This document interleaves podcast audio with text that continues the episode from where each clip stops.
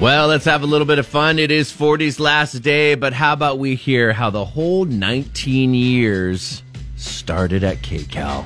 kind of a freak lucky occurrence really i was working at a uh, graphics company my aunt's graphics company x graphics shout Yes. out to them they do lots of work for us still Yeah, Auntie.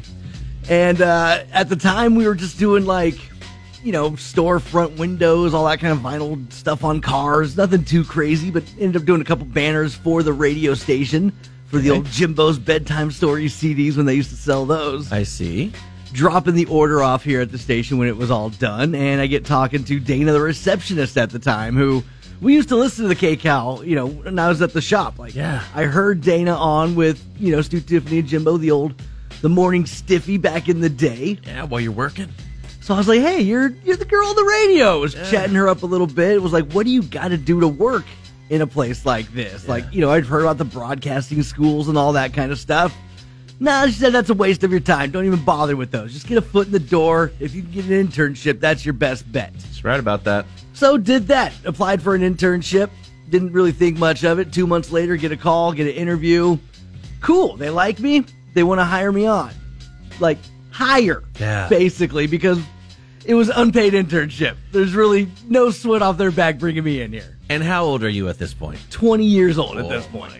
So don't really know better. Living at home, I could afford to go on an unpaid internship. Ah. Why not? Yeah. Do that, get my foot in the door, work here for about seven months unpaid Yeah. but it's like boob camp happens. the kegger happens, my first ever kegger where I'm 20 years old and I have to be walked around to each security guard because we had a beer garden back then that like if you wanted to drink you had to go inside the beer garden. yeah, your first kegger experience very different from the rest of us. So I had to empty all the trash cans when I'm a little 20 year old nothing here at the station. But I can't go inside the beer garden because I'm 20. I had to get introduced to each security guard like this is the only Yeah. person who could get inside that beer garden under 21.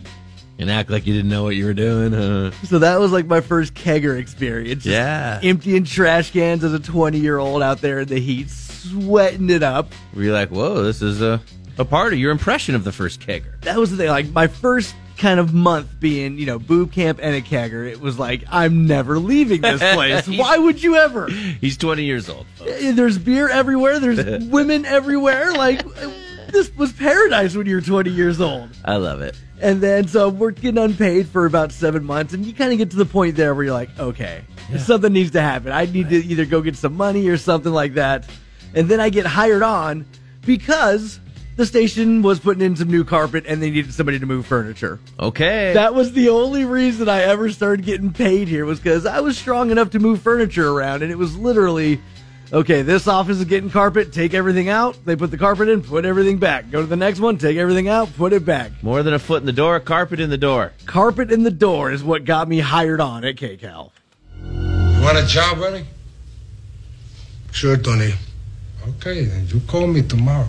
Hey, man, you got a job. Hey, Tony. Thanks.